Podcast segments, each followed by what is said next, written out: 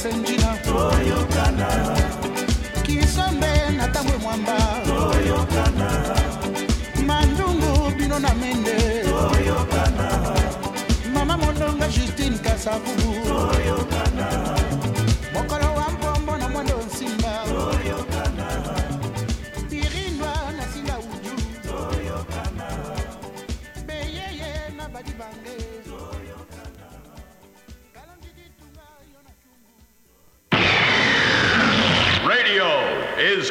King of the media. I suppose our youngsters would say cornball or square.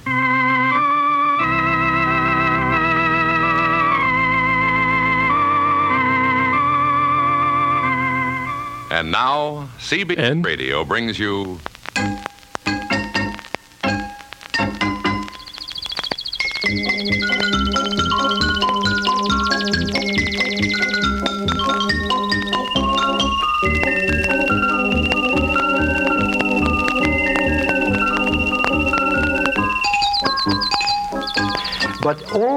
All the the broadcast uh, uh, media can do, you give them a sense of flavor. It's all vegetable. It's digestible. It's delicious and nutritious, right size and ready to eat. It's made with real egg formula. And here's a nice looking record package in from New York. I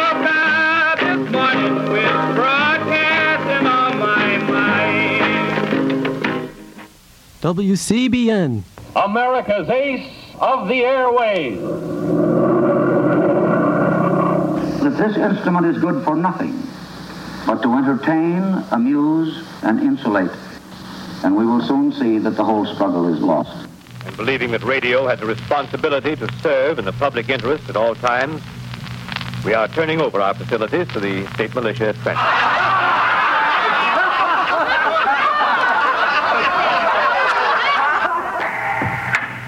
So long, sucker. WCBN FM. Ann Arbor. BN FM. WCBN FM. WCBN FM. Ann Arbor. WCBN FM. Ann Arbor. WCBN FM. Ann Arbor. A very pleasant, peaceful feeling. You relax deeper and deeper each downward count of my voice 10. Relaxing deeper 9, letting the body gently begin to sink deeper 8. 8.3. Yes, it's like a, a push button radio, you see. 24 hours a day. Whether you like it or not, Oh, we're limited to a 500 mile radius now, but we're working to extend that limit.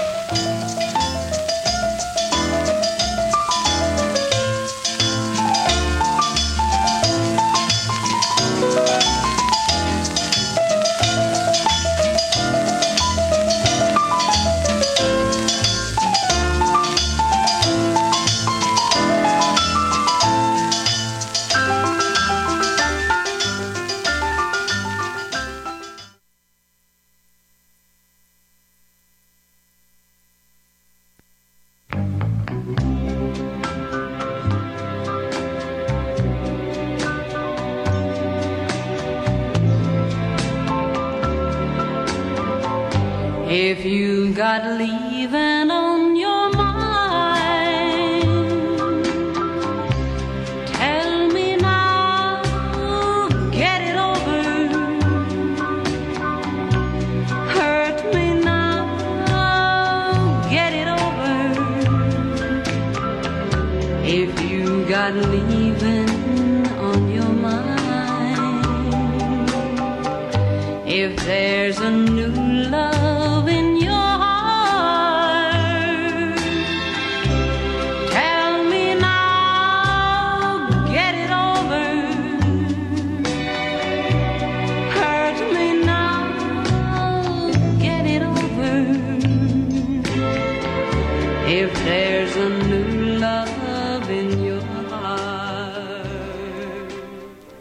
Good afternoon. I'm T. Hetzel. You've got Living Writers on WCBN FM Ann Arbor, and today I'm very pleased to have J.A. Jance in the studio with me. Um, Welcome, J.A. Welcome to Living Writers in Ann Arbor. Thank you. It was a bit of a challenge getting here since New York gave me the wrong address. here we are, just in time. I know. Thanks, Megan, for sending the books. for I know it was well, it made it very exciting up to the last minute. Yes, yeah, it did. But I was I was glad to hear that Patsy Cline melody. I grew up in Bisbee, Arizona. Yes, and our local radio station, KSUN, was long on Patsy Cline and Gentleman Jim Reeves and um, country music, and very short on anything classical. So I came to Mozart much later in life. But so this is what you cut your teeth on growing up. Well, and Patsy Cline has a way of expressing utter heartbreak with her voice, and I've I've lived some life some years of utter heartbreak, and that one, boy, sometimes if you're going to go, you really need to do it because if you stay longer, it's mm. going to get a lot worse. right, right. It's hard to know, though. yeah, particularly when you're in the middle of the weeds. Yes, it is. It is, but Patsy Cline. So it sounds like she, Patsy, got you through some hard times, and um, and maybe some of those hard times inform your characters' lives as well.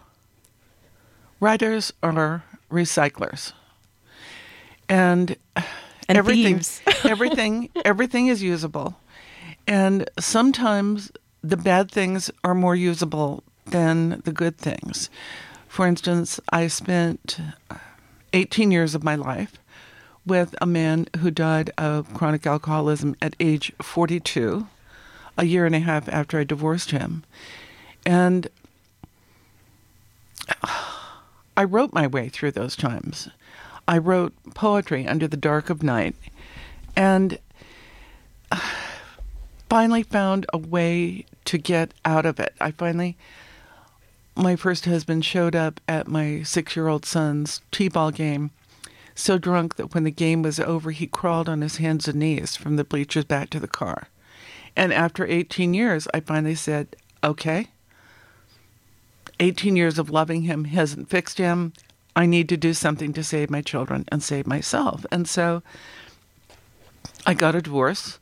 And then he began showing up every Saturday saying, Oh, you said in sickness or in, or in health, and this is sickness, take me back. But he had already been hospitalized nine times for chronic alcoholism. And so I got a divorce and moved to Seattle and started living my dream of writing. I hadn't really made, I had always wanted to be a writer, but I hadn't made any headway. I started writing my first novel in 1982, and then in December, he he got sick. He went into DTS in Phoenix, and died a couple months later. And when I went to get out the pieces of paper you need to present after someone dies, I found all the pieces of poetry I had written and hidden away because he told me in 1968 there's only going to be one writer in our family. So I didn't show him the poetry at the time I was writing it. And you had written a children's book too and sent it off well, and had had a good reception from a, a yes, potential and, publisher. And that was that that was that was a non-starter. And so uh, so the poetry the poetry was published in 1984 and it came out uh, it came out in just a pamphlet with the poetry in 1985 I did a poetry reading of this, of that book at a widowed retreat and met the man who has been my husband Bill, for the past 29 who's years. sitting yes. here with Tex behind the glass. We're now waving to Bill and Tex. Yeah, and that and you read some of your poems then and and Bill understood something well, about what the poems were actually, saying and that he connected to it. No, he did not no. come to the poetry reading. We both were at the same retreat. He did not come to the poetry reading. But that evening, after the poetry reading, which he ditched to walk on the beach, we discovered that our first spouses had died on the same day of the year, two years apart. They both died a few minutes before midnight on New Year's Eve. And that was what caused us to strike up that first conversation. But the poetry has now been reissued by HarperCollins.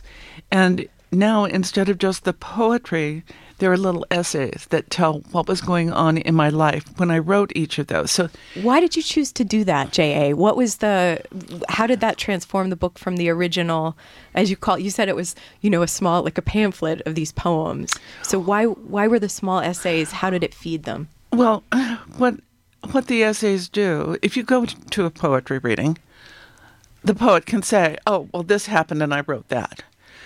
And so by putting the essays in, people who are reading the book alone in their own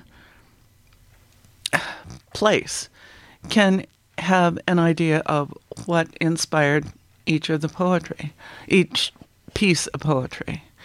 And it uh, is working as a memoir then. As, as, it's it's my it's my bio- autobiography in prose and poetry, and I know poetry petrifies people, but uh, some people anyway.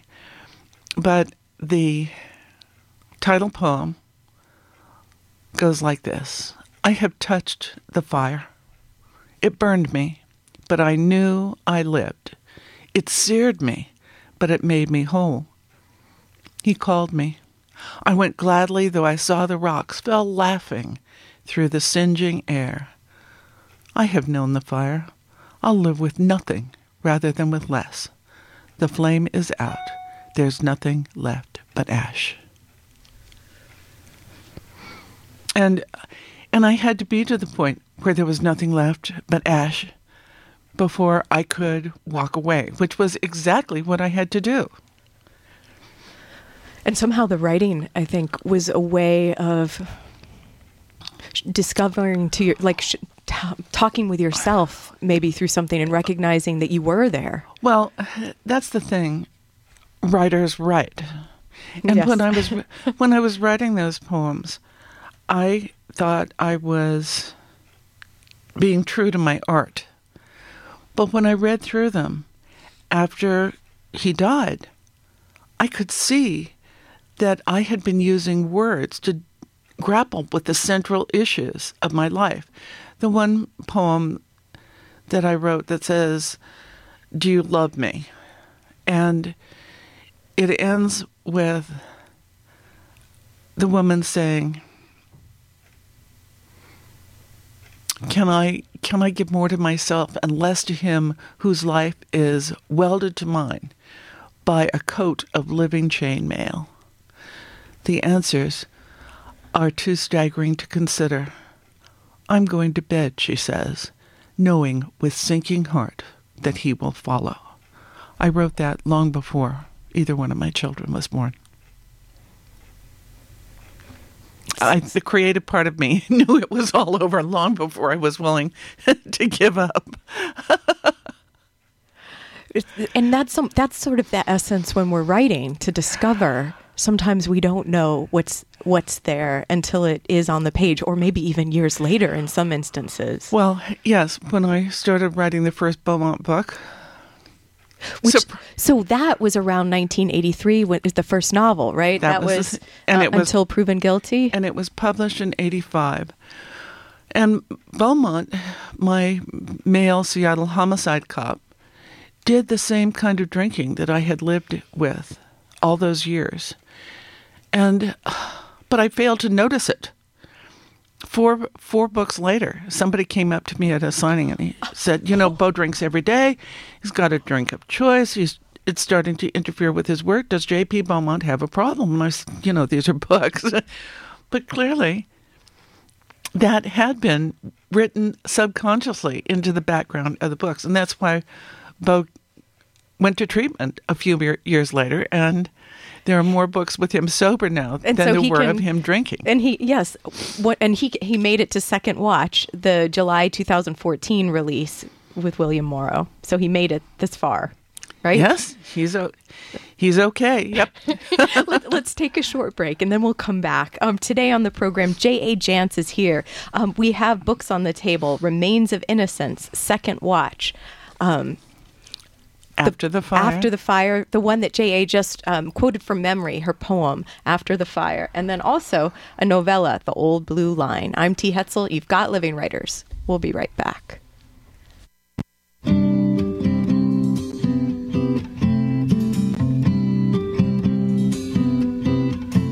I learned the truth at seventeen that love was meant for beauty queens and high school girls with clear skinned smiles who married young and then retired.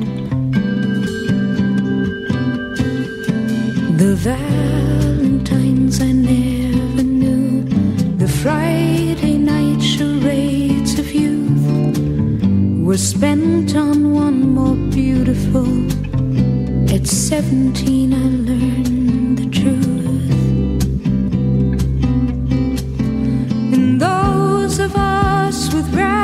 ravaged faces, lacking in the social graces, desperately remained at home, inventing lovers on the phone who called to say, Come dance with me.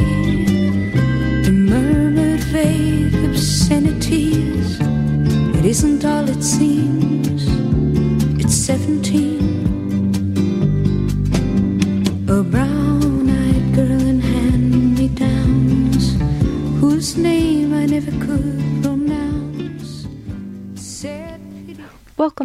If you're just tuning in, glad you did. I'm T. Hetzel. We've got Tex Engineering behind the glass, and today J.A. Jance is here.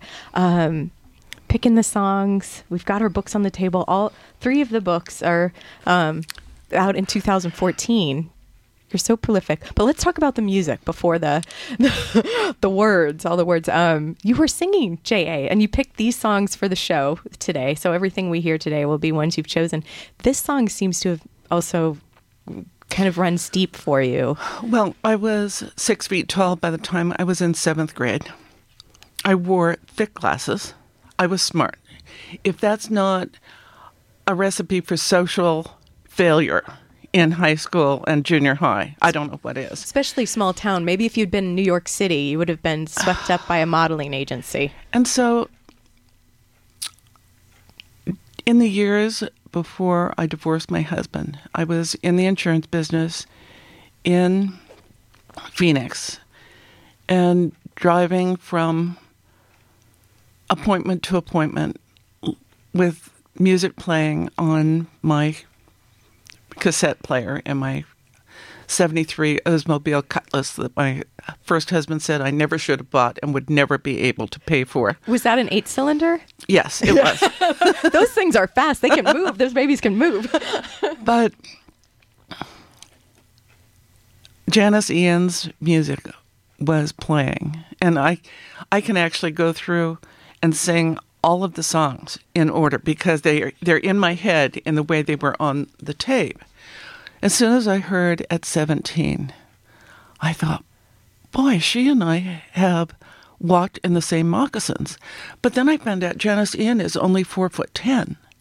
And so walking in the same moccasins just wouldn't do. But still, that that song about being a social outcast when you're going through those tough years, that stayed with me. And so for years, I would end my presentations by singing that song.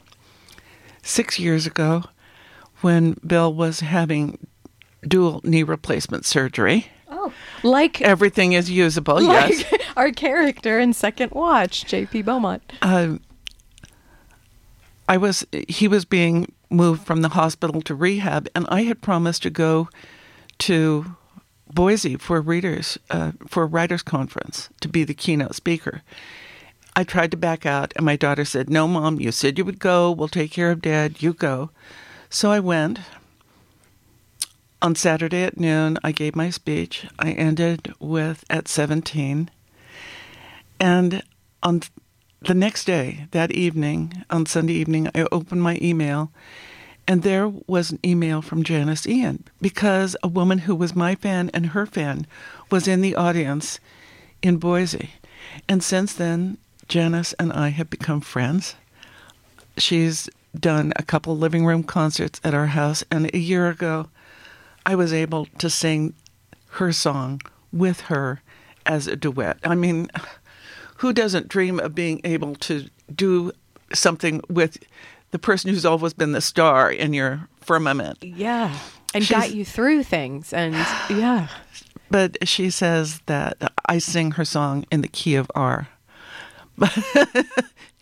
and uh, so doing a duet is sort of tough. But another song of hers that I that I I've been singing on this round of talks is in the days are okay. I watch the TV in the afternoon. If I get lonely, the sound of other voices, other rooms are near to me. Not afraid. And that song was such an essence of loneliness and heartbreak. And that was where I was in the, the late 70s and early 80s. And the idea that I would go from that to have being able to write, which I always wanted to do, to be able to to travel, have kids, grandkids, all of this stuff is such a miracle to me, and I am incredibly grateful.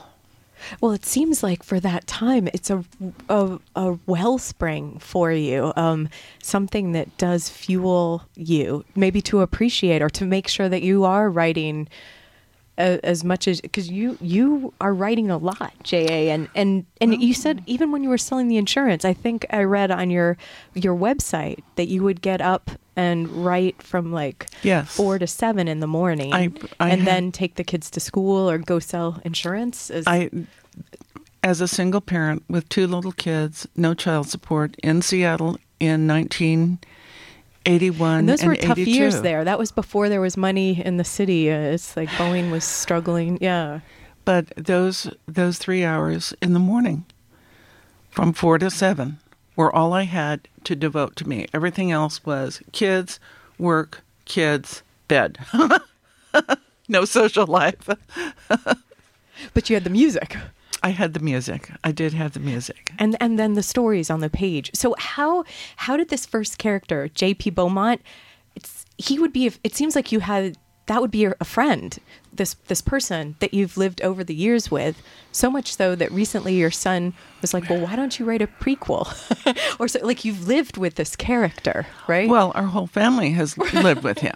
I, actually, we we used to go to this little Mexican restaurant in uh, Redmond, and one day I was on a TV show, an afternoon TV show, and when we went in the next time, they were they were just overjoyed to- to see me, and they said, "We saw you on TV." And we were so worried because you'd come here and you would talk about killing people.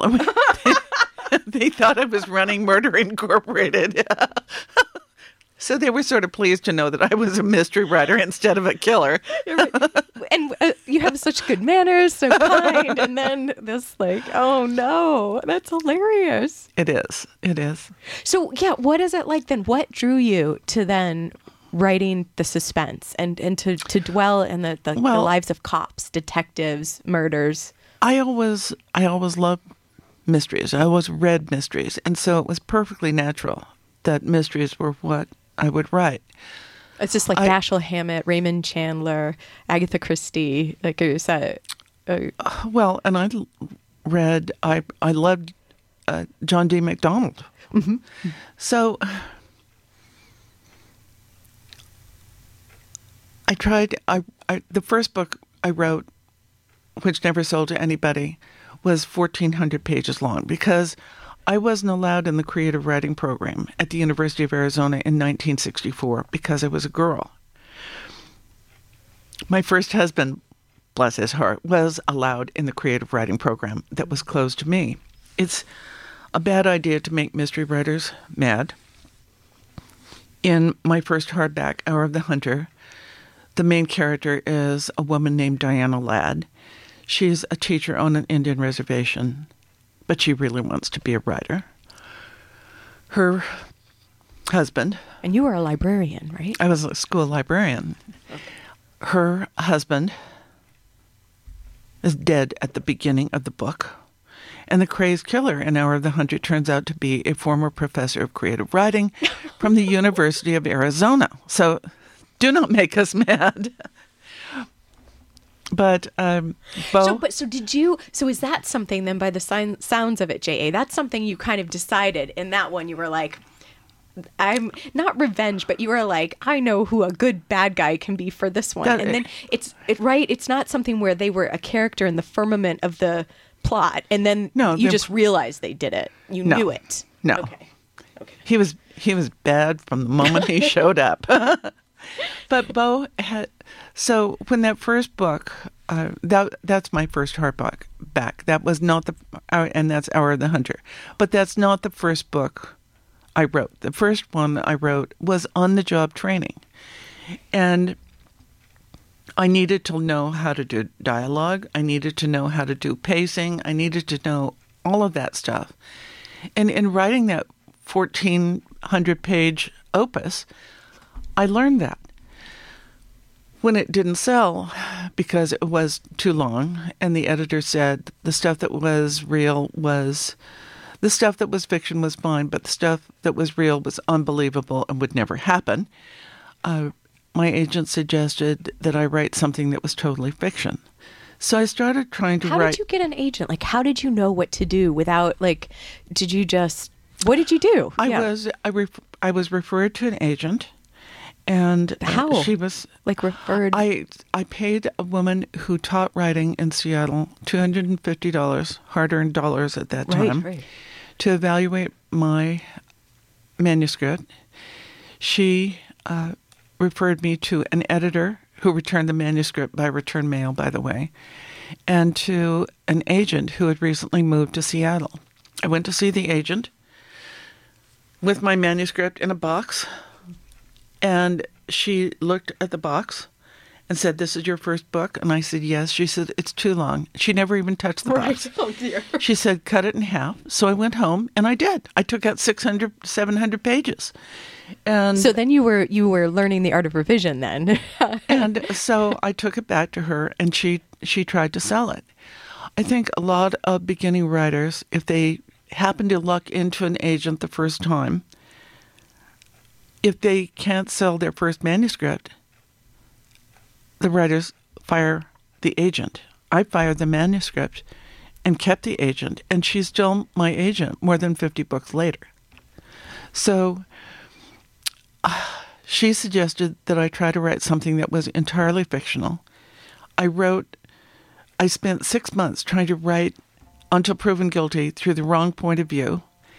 And then, when my kids went on spring break, I thought, okay, I'll try writing this through the detective's point of view. And I wrote those first words. She might have been a cute kid once. That was hard to tell now. She was dead. And there I was at the crime scene with Bo, seeing the crime scene through Bo's eyes, hearing his thoughts, walking in his shoes, and he and I have been together as author and character for more than 30 years. So that's what happened. We're going to take a short break and then let's pick up from there, J.A. You've got Living Writers. I'm T. Hetzel. Today on the program, J.A. Jance is here. Remains of Innocence, Second Watch, The Old Blue Line, After the Fire. These are the books on the table. We'll be right back.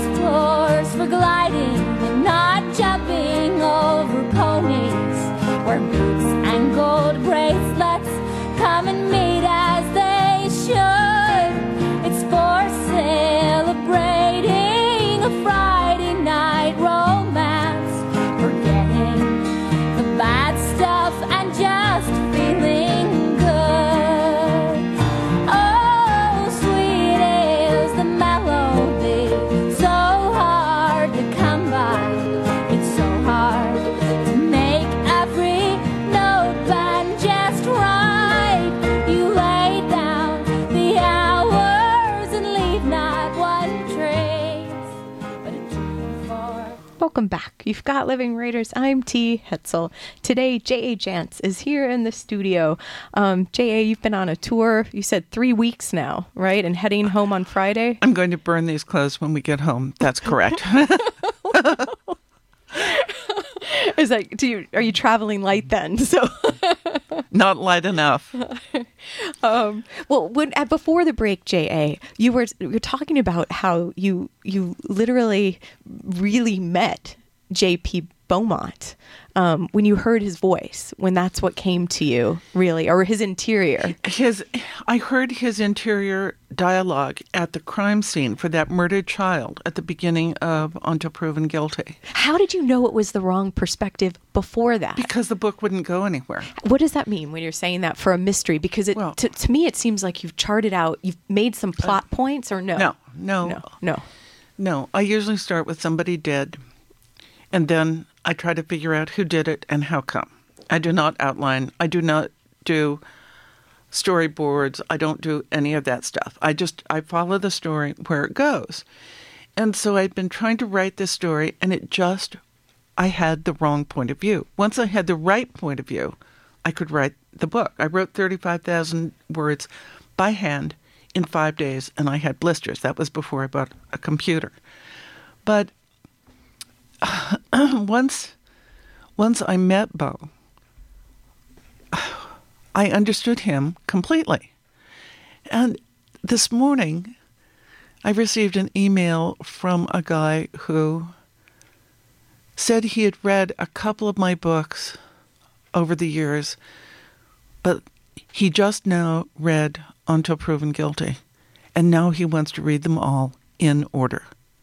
And what's amazing to me is that that story, Until Proven Guilty, still 30 years after I wrote it, still has the power has to legs. bring to bring new readers in. And if you see Bo as he was in that book and as he was in uh, Second Watch? Second Watch it's the same guy yeah, it's it's, it's the seamless. same guy. It's believable. Like you know, it's And- this this person. and he's he's changed over the years.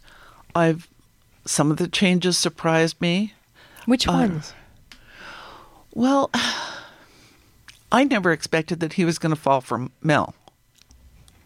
That was a surprise to me. They just didn't seem to click, and then they, did. They seem so close in Second Watch. Yes, like a, they are. a, a real pair. But he he went. He had some really unfortunate experiences with partners, and with he Karen, right? And he then was good with Anne, but bad with Karen. No, I mean with partners. Oh, at work, and so when they tried to put him together with Mel as a partner in an earlier book, he wasn't having any of it. And of course, that's the problem with Delilah in this book because once once again, and Bo feels responsible when things go wrong. He didn't pull the trigger on Delilah, but he felt responsible for what happened to him, to to her. But it did, in a way, I was thinking, Delilah, why are you going over there tonight? You know, because he was like, "Don't go." Don't go in the basement. yeah, don't yeah, go. yeah, or just don't. Yeah, don't go over to the guy who we know is drinking heavily, and we're suspecting. Yeah, yeah. But then, but then I think in the in the story itself, then you try to answer. I think answer that question where you're like, because then JP keeps thinking it through, and he's like, but if somebody was to tell me to wait till the next day, and I was on, hot on there, I would just go. You know, so Well, the the really remarkable thing about Second Watch is, I think, my taking a guy I grew up with in Bisbee, Arizona. Yes, Leonard Douglas Leonard Davis. Douglas Davis.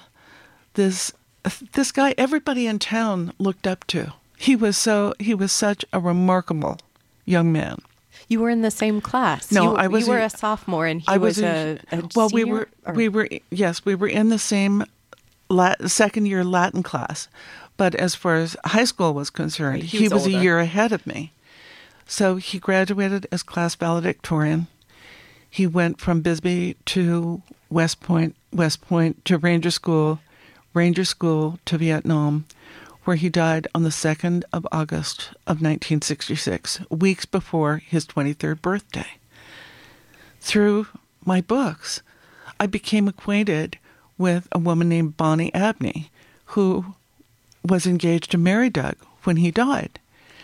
And when I decided to write a prequel, I thought, well, what if Doug would have been a year older than Bo? What if they met and interacted in Vietnam? And so I I called Bonnie because we'd been friend for almost friends for almost 20 years by then. And she was the only one left left to ask. And so she helped me with the background of the book by giving me the letters of condolence that came to her and the the things that were written into the congressional record about Doug's heroism in that final firefight. And did she know about the Ace of Spades and the, the She knew- cards that they used? She knew and- about the Ace of Spades. She knew about all of that. And so in the book, you meet Bo as he is now, 30 years into my writing about him. And he's on his way to the hospital to have his knees replaced. like Bill. We all know where that came from. And when Bill had his knees replaced, and he was on narcotics, he had these very vivid dreams. So Bo has vivid dreams too. And the first one is Monica Wellington, the first case he ever worked as a detective, one that was never solved. which is i think a great um, choice to use because it just it makes sense that that would be the one that would haunts surface and but then that sh- monica shows up in the recovery room. And then when he's in his own room he wakes up or at least he thinks he does and here's this guy in vietnam era fatigues looking out the east facing window at swedish hospital at the space needle which is in the wrong direction and when he comes walking over, then this guy comes walking over to Bo, and Bo recognizes him as Lenny D, his commanding officer in Vietnam. And Doug says to him, What are you in here for? And Bo says, I'm having my knees replaced. And Doug says, They can do that now? And then he says, What have you done with your life? Bo said, Well, most of the time I've been a, a cop and a homicide investigator. Doug said, Do you have a family? Bo says, Third time's the charm. I'm married. I've got a couple of kids, a couple of grandkids. Doug said, I had a girl once. I don't know if I ever told her how much she meant to me. So suddenly, Beaumont has a mission because all those years ago, Doug was the guy who saved his life. And when he came back, he never reached out to Bonnie because. Well, he was closed down from the war and Well, emotionally. Doug died and Bo didn't. And he's felt this terrible burden ever since. And so that view of Doug launches him off on uh, on a search for Bonnie. And of course, he finds her. But and you you mentioned having um when going finding seeing a body and then going from there it's like who did it right but then in second watch there's layers of things that are happening and in these dreams that are or dreams or hallucinations from the narcotics um, when you were drafting this ja just to get a sense of it is it something where um, monica wellington was the first as you're drafting this out she did come to the hospital room first and then um, doug or lenny d came next or is it something that you're writing these pieces and then you're sort of No. rearranging them and No. I am not a rearranger. I write books from beginning to end. Monica showed up first, Doug showed up next. The the thing that's interesting, there's a picture of Doug in printed in that book. And that's a picture that was taken in Vietnam by one of his fellow West Point classmates.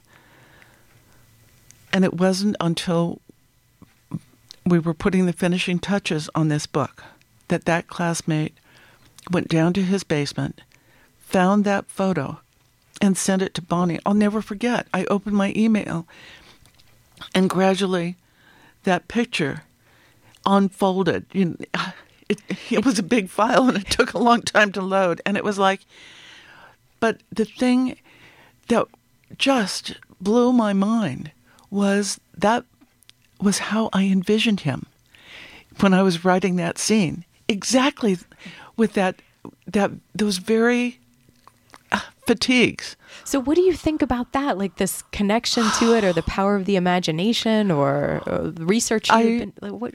I felt like there was divine guidance. Through talking about this book, I met a guy named Michael Reagan of the Fallen Heroes Project. And Michael Reagan is a Vietnam vet, a Marine, who has spent the last 10 years of his life making portraits of fallen heroes for Gold Star families. And he does them for free.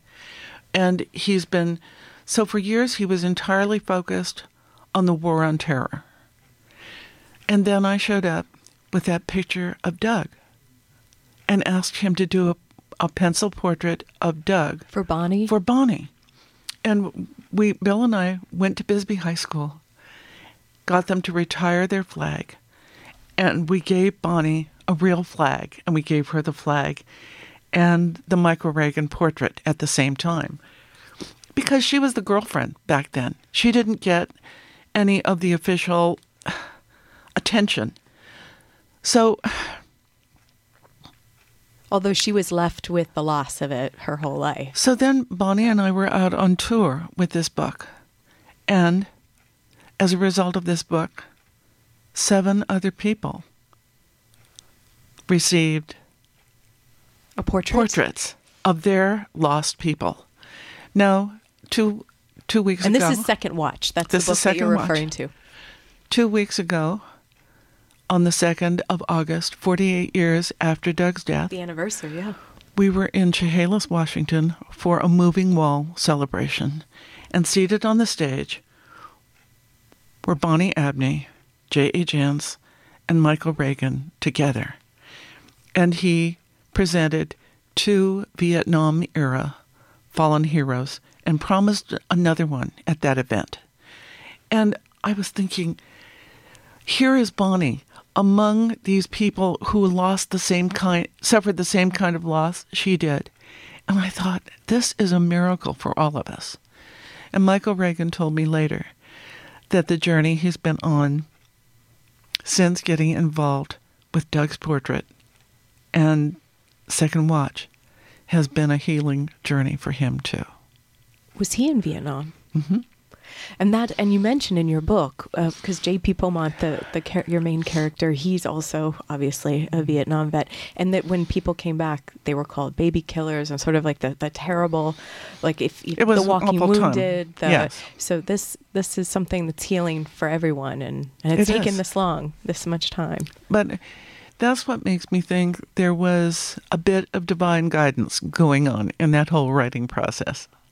Let's take a short break and we'll be back. Today on Living Writers, J.A. Jance is here. I'm T. Hetzel. We'll be right back.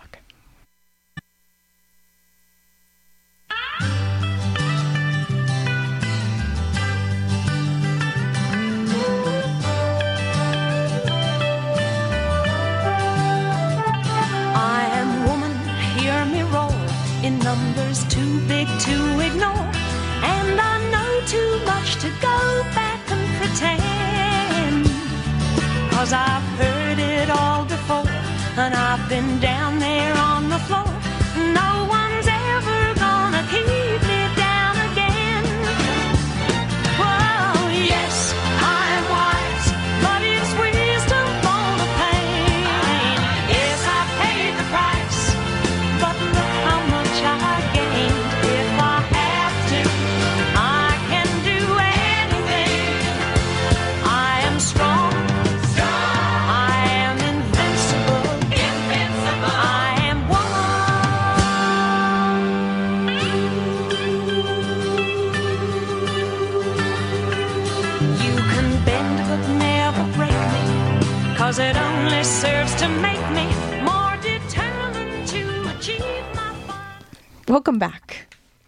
Living Writers. I'm T. Hetzel. Today, J.A. Jance is here.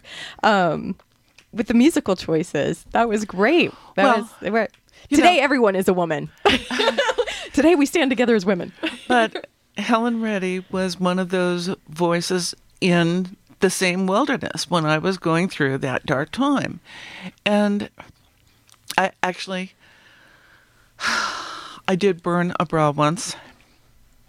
I'm I'm one of the few people who actually burned a bra. But it was a nurse So it's not a myth. but it was a nursing bra that I tossed on the barbecue grill after I cooked dinner, which made it sort of a mixed metaphor. so you grilled a bra. yes, uh, and and because it was a nursing bra, it didn't really flame up. the The inside lining sort of just charred, and so it was it was a failure. As It didn't feel cathartic, or yes, it didn't it didn't free me.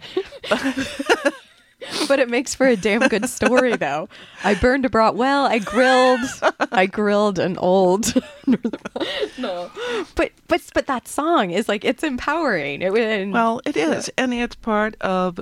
I hate it when people say informs your writing, but that's part of what goes on in the Joanna Brady books. I spent 10 years in the life insurance business at a time when women weren't readily accepted in the life insurance business. And Joanna's best friend, Marianne Maculyea, is a Methodist pastor. And women weren't exactly welcomed into those ranks at that time either. And so I I know what it's like to be a woman in a predominantly male job. And so I've used some of those things in the background of Joanna Brady's. When did story. Joanna come to you? Because we've heard how J.P. Beaumont surfaced and his interior. What about Joanna? Well, I wrote nine books about J.P. Beaumont, and I was getting sick and tired of him.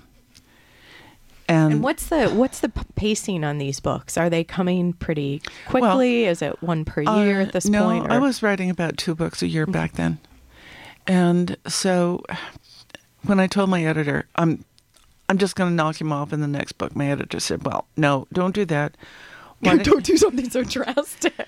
so I wrote the that first uh, Walker book, Hour of the Hunter, and when I went back to Beaumont again, it was fun. So then my editor said, "Well, why don't you come up with a different character so you can sort of alternate?" yeah, what And- is it about working in a series that you love? Well, it's like a repertory theater. You know, you have all of these actors that you can call up and say, "Well, you're good at this. We'll bring you out for this one." And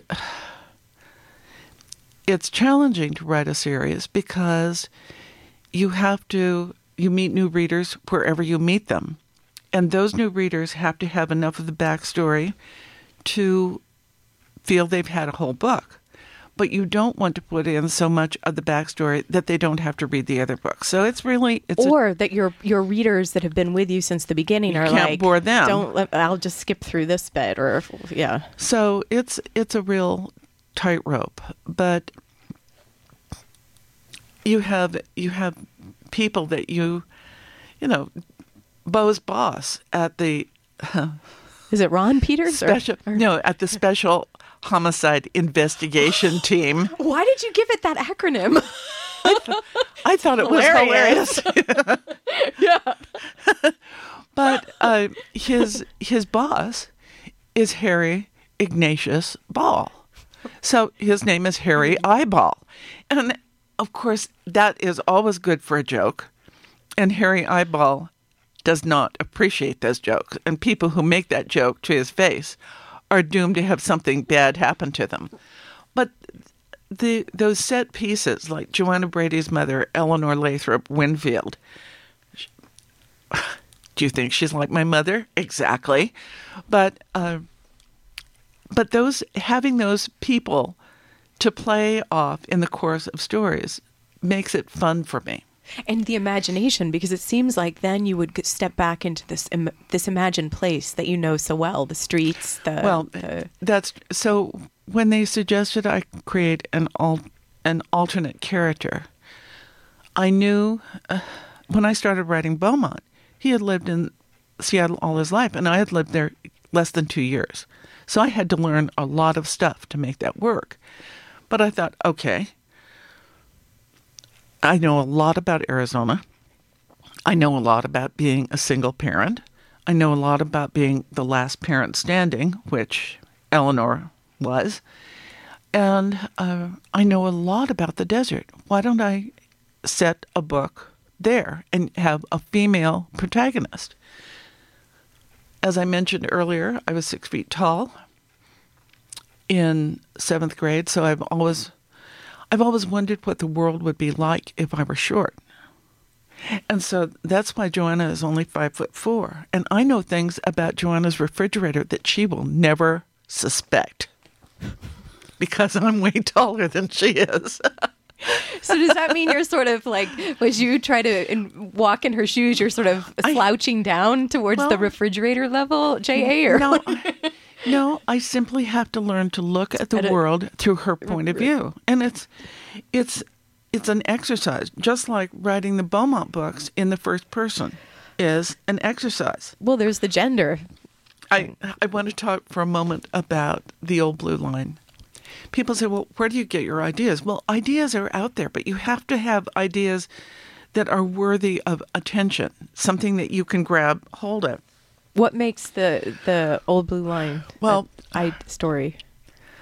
I was at the Tucson Festival of Books last March signing books, and a guy came up to the table. And while I was signing his book, he said, You know, Butch Dixon is a writer. Joanna Brady's husband. When are we going to see some writing from Butch Dixon? I said, "Well, I don't know. I've already written the next book, so I can't tell. He seems like such a nice guy. So almost too good to be true, I got, JA. I no, he's he's he's the real deal. So I went home that night, and there was an email from one of my nephews, who had just been through a terrible breakup, saying, "Couldn't you knock my ex off in the next book?" And I wrote back and I said, "I'm sorry, I've written the next book. I can't do that." And then I went to bed that night, and all of a sudden, those two ideas came together. So the Old Blue Line is a novella. Did you get up and start writing then? No, I, I didn't write until start writing until the next day. But uh, But it's a novella. It's, a novella. Butch Dixon's point of view. He and I wrote it together, and it's Butch's story in the weeks leading up to when he meets Joanna Brady, and when he is accused of murdering his ex-wife. These old duffers from Sun City come riding to the rescue, and I adored those guys. They were so much fun to write about, and it was especially fun because I only had to write twenty thousand words about them. I didn't have to write a hundred, but but they're really a, a they're a set of characters that were really fun to meet. But that's where the idea for that came from. And and how did you know that th- that was going to be, or did you know that it was going to be a novella, like a shorter a vehicle for the storytelling? They had asked me to write a novella, and I couldn't think of any ideas. so when they, But then this one felt like this is the way I could Yeah, tell it in this. I can tell it in a novella format, and I did. Can you? What would you say is important to know about pacing? Because you mentioned it earlier in the show, like these things that you were learning on the fly, like dialogue, attention to dialogue, how people speak, the pacing. Well- because for a suspense, it seems especially important. in in Remains of Innocence. It's a Joanna Brady book, which starts in Great Barrington, Massachusetts, With Liza Ma- Matchett. with Liza Matchett, and getting her across the country in those great pieces of of highway when she's riding on the underground railway, made up of of this network of really good truck driver guys who are helping her escape from some really bad guys. Uh, it was interesting to try to maintain the tension while she was riding in those trucks, counterbalancing it with what was going on on the other side of- the country in Joanna Brady's life until those two pieces of the story could come together. I was I Which had is pretty much the end. Yes, I had. Uh, I was writing "Remains of Innocence" was the piece I wrote after writing Second Watch, and there was such a big piece of my heart in Second Watch. I didn't know if I could pull it off. Can I? Is this going to be a worthy effort, or is this just going to fall flat? And I've, I've really been encouraged. I've never had people send me letters saying what they want to happen to Liza Matchett after the book. There, all these people are waving, weighing in and saying, "Well, I think she should go back home to Great Barrington and run the cafe there. I think she s- should Candy's stay in- Cafe. I think she should stay in Bisbee and create a new life." And I, Oh, I or think- become part of Joanna Brady's circle. so I I think it's interesting that in this book, I've been able to get people invested enough in that character to want her to come mm-hmm. back in another in another book. And why do you think that is? Like, what about the character do you attracts you to Liza? Well, when she finally figured out how much her father had betrayed her, and he's he you know he's a smarmy guy, and she refuses to talk to him. She says, "Nope, I've got nothing to say to him." And I thought, right on. But see, that's the thing. And so does Joanna Brady. Un- until until I got to that point, and she said that I didn't know which way it was going to go. And that that's part of the magic of writing, of being able to walk up to the cliff on a story and then see how the cookie crumbles. And being open to it. Yeah. If I were an outliner, I wouldn't be able to do that. Because you'd start strong arming it in some way.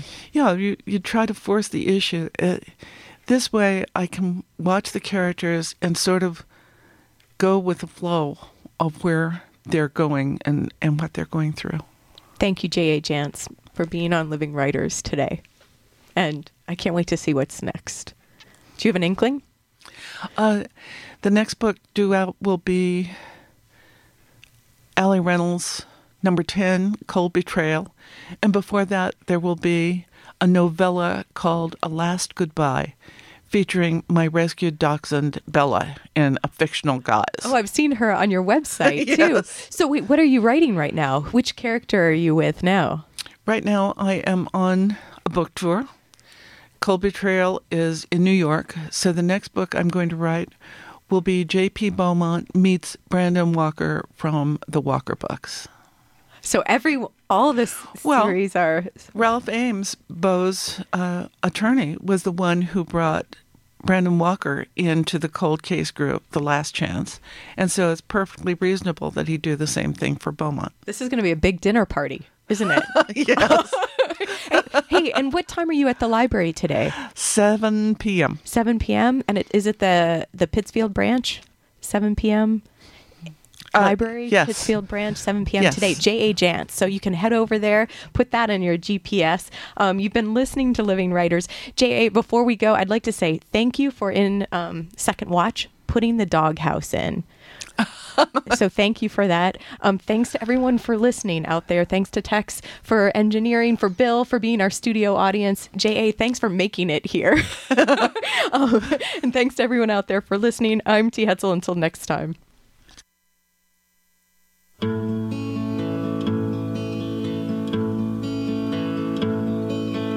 Island goodbye, island goodbye. We've been too long together, my island and I. Cross the blue sea, cross the blue sea. We've been too long together, my island and me. Cobwebs and dust, cobwebs and dust. I hate to leave you, but leave you I must. Float through the sky, float through the sky. We've been too long together, my cobwebs and I. Troubles goodbye, troubles goodbye. We've been too long together, my troubles and I. Cross the blue sea, cross the blue sea.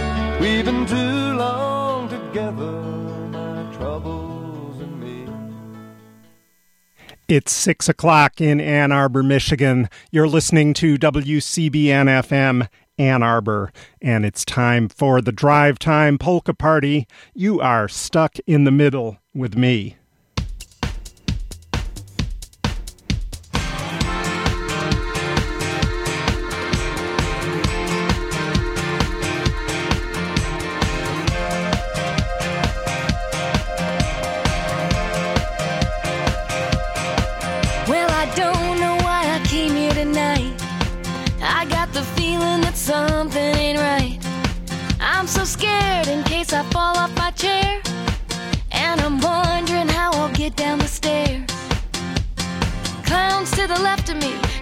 coasters to the right, here I am.